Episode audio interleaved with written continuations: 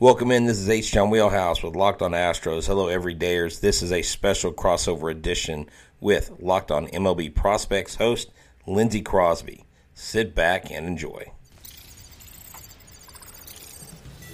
Alvarez hits a high drive center field. Beer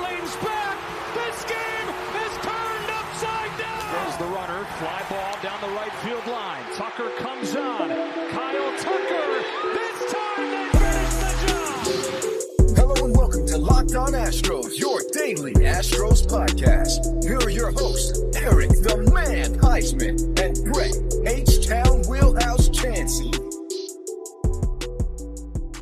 Got a little crossover action for you tonight. Lindsey Crosby, Locked On MLB Prospects. Brett, Column H Town Wheelhouse from Locked On Astros. And we are talking some of the Houston Astros rookies this year because it's been a kind of a surprise. Outfielder Corey Julks has been more than a lot of people thought that he would be at this point in the season. And Brett, what are Astros fans saying about Corey's what 13 games at, at the major league level? Well, they are just super impressed. Number one, he's a homegrown talent. He's from Friendswood. Literally, I could probably throw a rock into the town he lives in. Uh, you know, so close. He went to Clearbrook High School, so he's the Mhm. first player from Clearbrook to make it to the major leagues. Then he went to U of H, played all four years there. Played with Connor Wong, who actually played in Pearland. Now, I believe Connor Wong was in that Mookie Betts trade to the Red Sox. And, you know, um, Corey Julks is a kid that we've heard a lot about last year. He burst onto the scene AAA, really making headlines with 31 home runs, 30 stolen bases. Mhm. And you're like, when is he going to get a shot? He went up Rule Five. He didn't. He didn't get selected, and so fans are like, "Hey, bring him. Let's see what he can bring." Because you know we're dealing with Brantley's down and Altuve's down, and why not? And center field's kind of a crapshoot, and you know Jake Meyers, we don't know what he'll become. And this kid has stepped up and he has shown leadership, he has shown poise. And when you get endorsements from Alex Bregman saying he's been ready since the day he got here, Mhm. that's huge. So the fans in Houston love it. When he hit that first home run at Minute Maid Park, that was, I mean, the place went bananas. Place not. It, it's always nice to hear the story of the uh, the the hometown, the homegrown guy make good, and to kind of give some of the background to my listeners. 2017 eighth rounder, Brett mentioned it, out of the University of Houston, so local kid, got 130 games, all in Sugarland last year. Uh, 270, 351, 503, 31 home runs, 56 extra base hits, and the 31 is significantly higher than any other season he had had. His previous high was 14 home runs in double A Corpus Christi in 85 games. So power production just goes through the ceiling. Uh, but yeah, 31 home runs, 56 extra base hits, 56 walks to 128 strikeouts. So right there by that one strikeout per nine level, uh, 22 at 27 on stolen bases, pretty efficient on the base paths. And then so far this season, it's been 13 games, 277, 271, 468, two home runs. You mentioned the, the big one being at home, five extra base hits, no walks to 17 strikeouts, and 0 for 1 on stolen bases. From the outside, the, the things that we noticed was he goes on the development list in 2021, mid season, and he's out of action for a couple weeks. And that something that he did in that two weeks that he spent at the spring training site uh, changed everything for him. The home run numbers before that development list stint one home run every 73 plate appearances. Uh, afterwards, one home run every 19. Yeah. So did, made the changes to to unlock the power. And and really, we say a lot. Your power tool is only as good as your hit tool. He absolutely like it, the adjustments he's made. He's now probably an above average contact hitter, and then has exit velocity that shows he's above major league average as far as uh, max exit velo, 90th percentile exit velo, and then the, the one thing I haven't gotten a good read on from the outside is his defense. He's playing a lot of corner outfield more so than Right. center. I think that's the best profile. What's his defense look like? Well, you know, he already has an outfield assist. Um, throw he threw a guy trying to I cannot remember who it was, trying to um leg a single into a double, which would which is always tricky to do um when when you're when you're at home when you're in Minute Maid Park because it because it, it is a short porch. So that's a pretty ballsy move to round first to go to second from left field. Yeah. But he also made a really nice diving grab. I was listening to the Pirates broadcast when I was watching the game, and they talked about how Julks, McCormick, and Tucker had all made defensive contributions. And they said, you know, it's great when you have Brantley down, when you know Brantley's probably not going to come back, you know, play a whole lot on the field. Mm-hmm. You know, you got McCormick and Meyers, got all these different kind of hodgepodge puzzle pieces and Corey Julks come in here and he just sacrifices his life and limb just to get a dying, you know, fly ball, almost a seeing eye type single hit. He has got a he's got a good arm. He mm-hmm. has range. He tracks the ball really well. Um, he plays in the middle of the field. Um, he doesn't play deep. He doesn't play shallow. He plays in the middle. And Dusty picked up on that. And he said, when you play in the middle of the field, you're going to have more chances. And he just knows – how to track down those fly balls. He did that a lot in college. I mean, he's played all over. He's played third, he's played outfield. But look, he's not just a bat. He's mm-hmm. got a glove. He may not be a Pedro Leon arm, but he can still throw runners out. So his defense has been a has been a nice and welcomed addition to the you know to the Astros. Yeah, and that was one of the questions that we had from the outside was was kind of looking at uh, we think he could he could play everywhere, but he's probably better suited for a corner. The speed was above average, like you mentioned. Uh, the the one thing that I noticed in the big league sample, and this is something we talk a lot on Locked On MLB Prospects about the adjustment that MLB makes to you when you first come up and mm. how you respond. And I think the adjustment you're going to see is going to be he's going to start getting a lot more breaking pitches. When we look at the stats and what he's done, he's got a 174 batting average on breaking pitches, but specifically, his batting average on sliders is 0.071. And oh, so it it feels like that's probably the biggest area to gain is is adjusting to breaking balls and specifically to sliders. And a lot of a lot of young prospects deal with that slider down in the way. That's a problem for a lot of guys. But he's got a 41% swing and miss percentage on breaking balls. And then it's kind of hovering around the same on changeups. He just hasn't really gotten a lot of changeups. So really good fastball hitter, kind of matches what we saw. A little bit of work on on slider. So that's something I think that Houston fans should probably watch out for. If he has a little bit of stretch where the production maybe isn't to the same that it's been the first 13 games, it's probably because he's having to make the adjustment of they're throwing me tons of sliders down and away, and I've got to learn what's a strike out of the hand and what's not a strike out of the hand. But yeah, yeah, yeah, you know that has been the thing, and I know you know talking about making that adjustment. Jeremy Pena, you know, really mm-hmm. fell off. He was right there neck and neck with Rodriguez for the Rookie of the Year campaign, and then he just like disappeared from everybody's mind as being the leading, you know, ROI, you know, you know, AL candidate last year, and then he made the adjustment late in the season, mm-hmm. and he started laying off pitches. Um, those breaking pitches, and it depends on the pitcher too, because some of these mm-hmm. guys that do throw sliders, they hang it, they throw these cement mixers. But if a guy has a pitch, when he throws it at you, it's got enough velocity where you don't see the break until last minute. On the couch, it's easy to go, Why did you swing at that?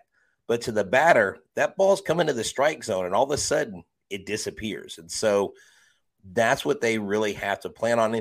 And I trust that the Astros pitching coaches will, I mean, hitting coaches will help him with that because he talked about his power numbers changing and he just said, I just made some mechanical, I made some adjustments. I was sometimes too long. I wasn't, mm-hmm. you know, closed here. And he said, you make those adjustments and then you trust what you can do and you trust your ability. And he said, then I started hitting home runs and he said, and then I wasn't thinking about it.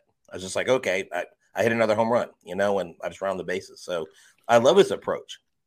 Yeah, and and the timing makes sense. Right about now is where you see the league start to adjust. For context, you mentioned Jeremy Pena struggles uh, early in the year last year, so he got as high as a 345 batting average on April 16th, and then wow. that's kind of so we're at, we're recording on April 20th to come out April 21st, okay. and from there it took it was about three weeks of work, and he bottomed out on May 1st, right around a 211 average. And then from there, it was a steady climb and it kind of held right around that to in, where he ended up at 253 for the, just about the rest of the season. So that's kind of an indication of of he's got some adjustments coming. It'll be a couple weeks for him to to work on that and to adjust on that. Uh, I do want to talk about. I've been big on my show about Hunter Brown, hmm. and I really I really want to get into Hunter Brown with you.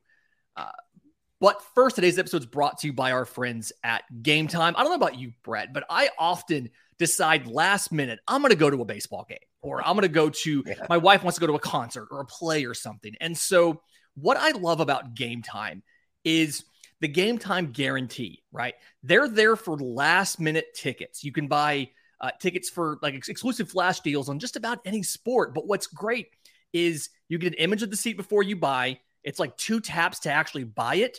Tickets come straight to your phone, and you've got the game time guarantee that you'll always get the best price. If you find tickets in the same section and row for less than what you paid on game time, they'll credit you 110% of the difference. It's absolutely wild. So, download the Game Time app, create an account, use code Locked On MLB for $20 off your first purchase. Terms apply, but again, create an account, redeem code Locked On MLB for $20 off. Download Game Time today. Last minute tickets, lowest price, guaranteed. So, uh, Brett, last year, Hunter Brown comes up late in the year, gets a couple starts, and he works in relief the rest of the year and was very, very impressive from the context of think about the situation he's stepping into, right? He's stepping mm-hmm. into the end of the year for a World Series contender. Uh, and he, he comes in in the regular season, 0.89 ERA in 20 innings pitched, 22 strikeouts to seven walks. And then he goes into the postseason and is part of the bullpen for a World Series run in his rookie year.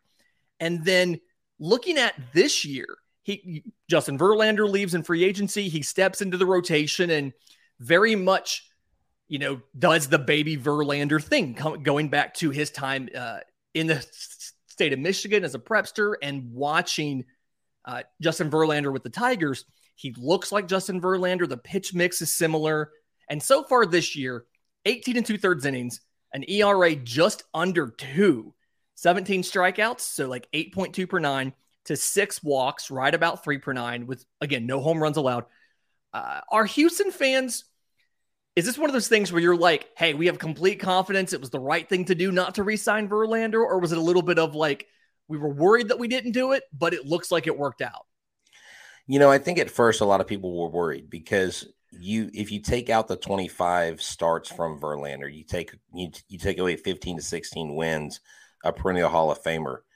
But then you fast forward to 2023 right now, where Verlander still hasn't even pitched, and he's down on injury.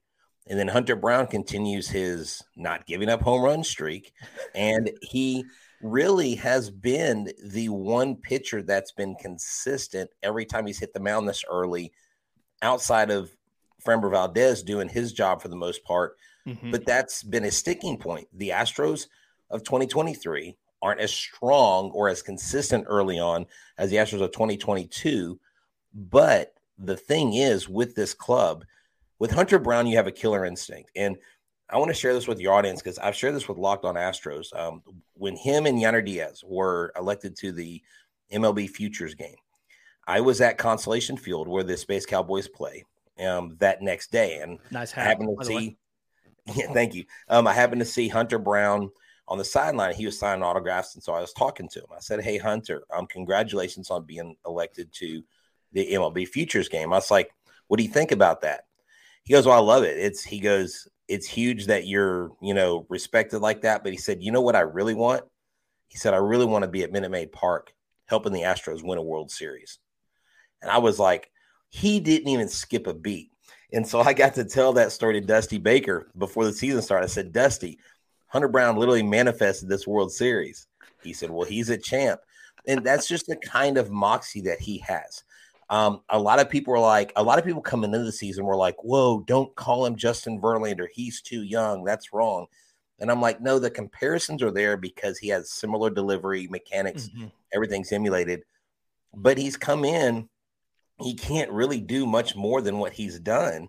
Yeah. And he's been a, a seven inning guy so far this year. And if he can be consistent with not knowing what you're going to get from McCullers, it takes a little bit of the pressure of the other guys because we just got through watching a, a game where Luis Garcia struck out nine batters and looked like an ace out there. And so Hunter Brown, everybody loves him here in Houston. He is he's really cool. And I'll share one more thing. Hunter Brown. So our pitchers are Keedy, Valdez, um, Garcia, and you know Javier. They all go watch each other warm up in the bullpen, mm-hmm. right?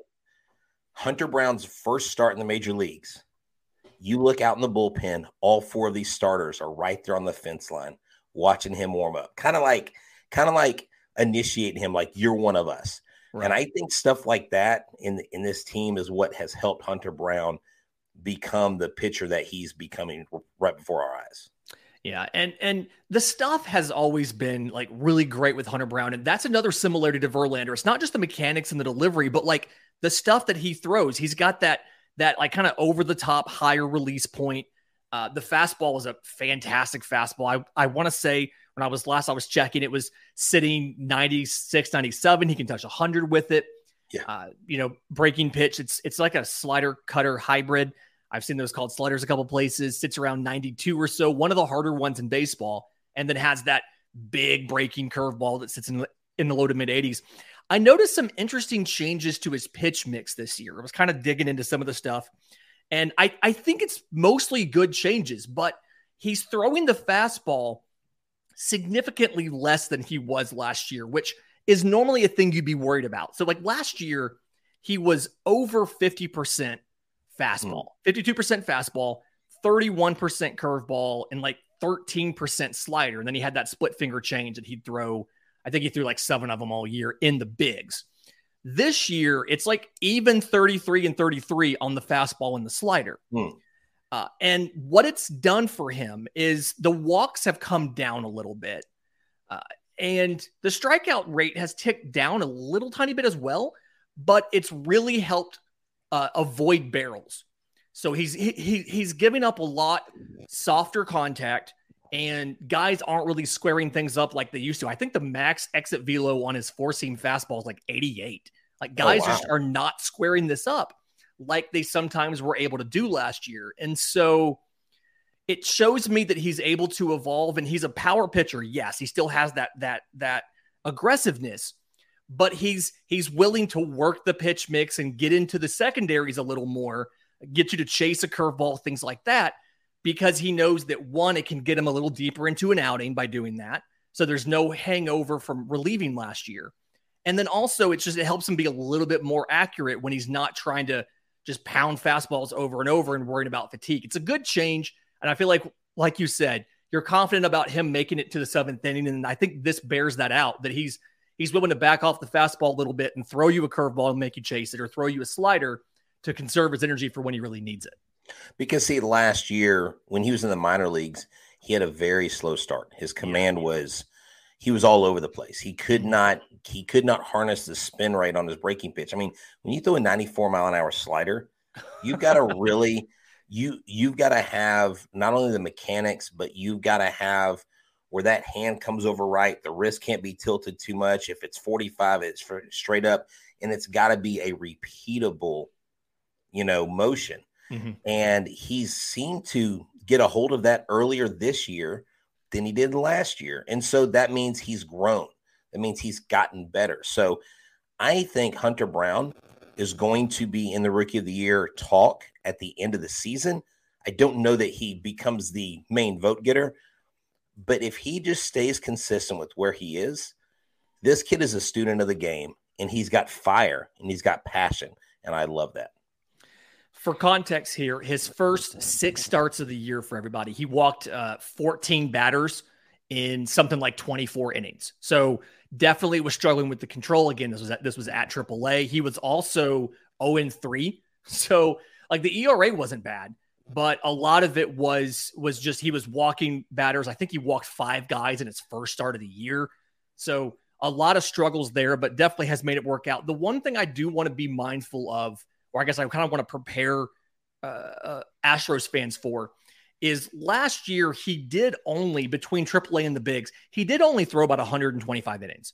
So being mindful, you can make a reasonable jump in that from 125 to probably 160 or so. But it's something where like you're going to have to find ways every now and then, especially in the middle of the summer in Houston, to skip a start here and there to give them a little bit of a break as far as watching the innings tick up too high. So kind of be mindful, you know, uh, uh, for, Astros fans of watching the, the the innings count on the year for Hunter Brown, simply because he did spend so much time in relief in Sugarland and in Houston both last year. So the inning count's a little bit lower than typically would have it be. Uh, but in, in, just a second, I do want to talk about um, uh, Forrest Whitley. It's a guy yeah. we've heard a lot about for a long time, and there's there's been some some recent good things said about him. Uh, but first, today's episode is brought to you by our friends at Ultimate Pro Baseball GM. It's a really fun game, and not just because Brett's gotten fired like three times. the the best part. Okay, so, so this game, you are in charge of everything about your minor league franchise, right? You are hiring coaches and staff. You are scouting and drafting players. You are navigating free agency. You're dealing with personalities. You're dealing with injuries. You're dealing with the finances. Like it's a realistic and challenging, but still fun game world. And it's completely free. You can play it offline, on the go, as little or as much as you want. Uh, and w- the coolest part, this is what we do with the Locked On Podcast Network, is you can create leagues with your friends. So we have one with a bunch of our hosts. Jeff Ellis from Locked On Guardians is like fantastic at this game. Uh, yeah. Uh, like I mentioned, Brett, you've been fired a few times. Yeah, I'm uh, terrible. You, know, you and the owner don't necessarily get along with some of how this stuff works, but it's a it's tons of fun. And locked on listeners get a 100% free boost to your franchise when you use the promo code locked on in the game store. So make sure to check it out. To download the game, visit probaseballgm.com. If you're on YouTube, scan the code on the screen or look it up in the App Store. It's probaseballgm.com, the ultimate baseball GM app. Start your dynasty today. Yeah, don't start it and end it as quickly as I am. uh, Astros fan, you guys have had an adventure with Forrest Whitley.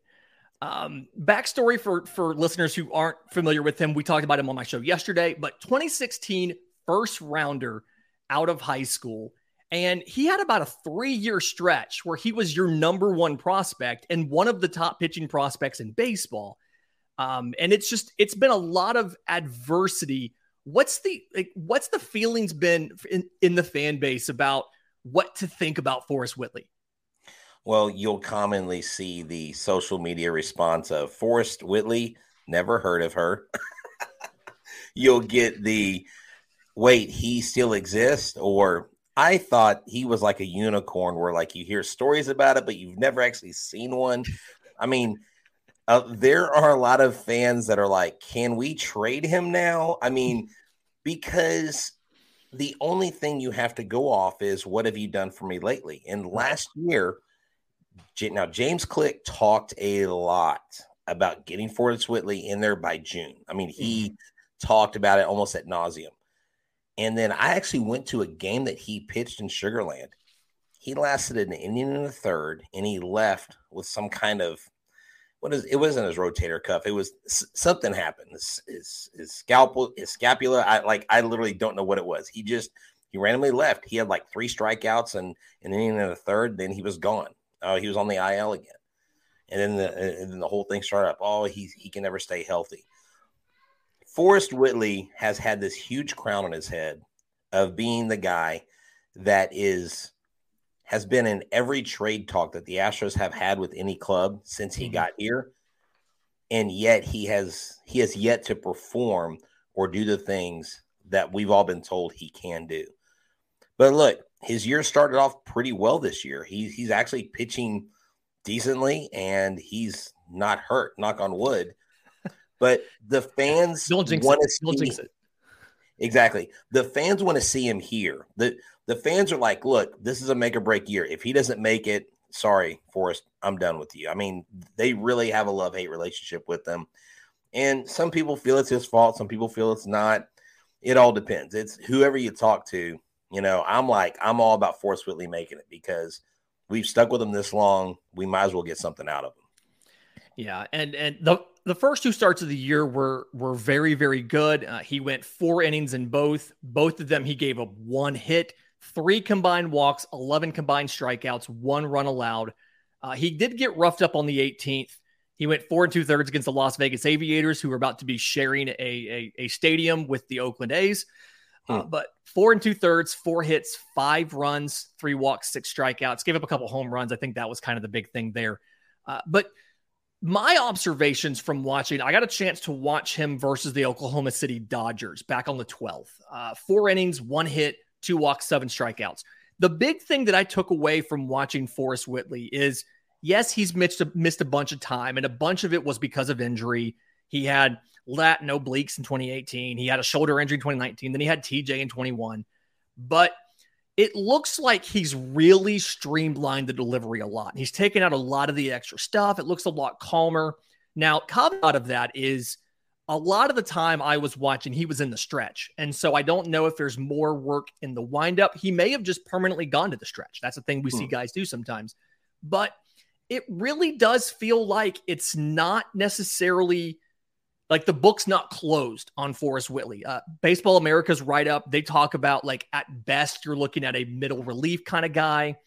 Um, there's no chance he's gonna he's gonna be a starter, that kind of thing. And wow. I still think the tools are pretty good. I mean, the sinker can still sits high 90s. He can run it up to almost 100. He's still got that slider kind of cutter hybrid. He's got the he's got the uh, the changeup looks good.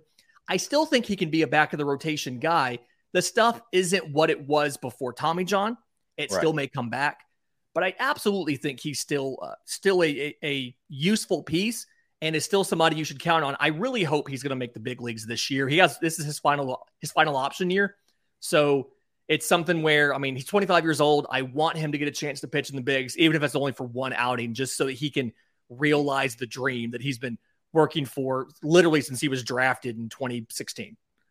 Exactly. And I was actually talking to some fans. Um, I went to the game where the Astros poured on the runs on the Blue Jays late to win their first home series of 2023. That was nice.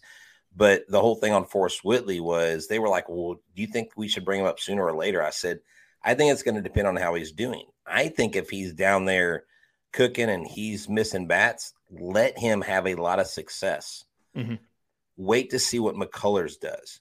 If McCullers comes back and you're not really confident that he can go a full quote unquote start, do what they've been doing in this minor league system for years. Piggyback. Piggyback, where four or five innings are here, four or five innings are there. And you know what? That might be a good primer for Whitley. And you know, you could put Lance McCullers in that relief role.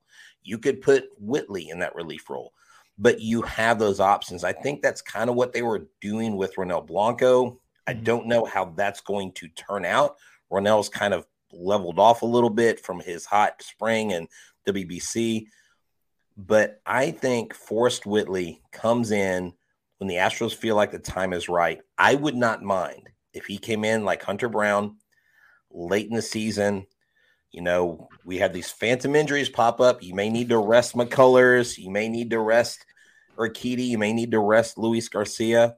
Give him a couple starts. Then, if you think he's ready, put him in some playoff situations. Hunter Brown thrived in that. Mm-hmm. Forrest Whitley could do the same. So I don't know if you catch lightning in a bottle two seasons in a row that way, but there are there's more than one way to get Whitley on this roster. My issue is don't bring him up too soon. Yeah, he needs to get as much confidence as possible, kind of given uh, his his career path, really not just his year, but his career path and what's happened. I think it's a good plan and probably the best way to handle that.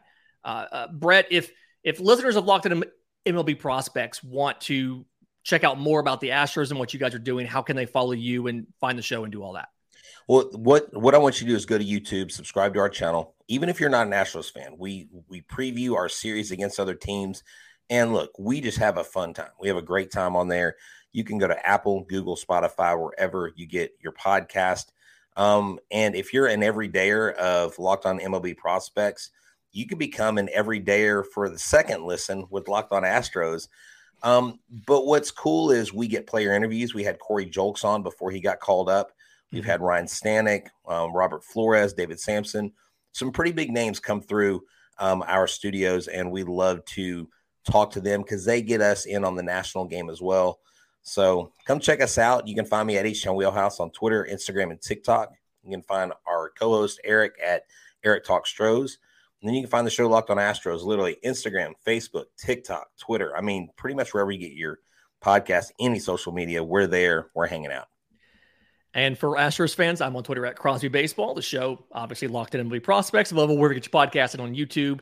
Uh, and if you have questions for the mailbag, we do questions every single Monday, a Mailbag Monday episode. Uh, send them to me either on Twitter at Locked On Farm. You can email us, locked on MLB Prospects at gmail.com, or we do have a Discord as well.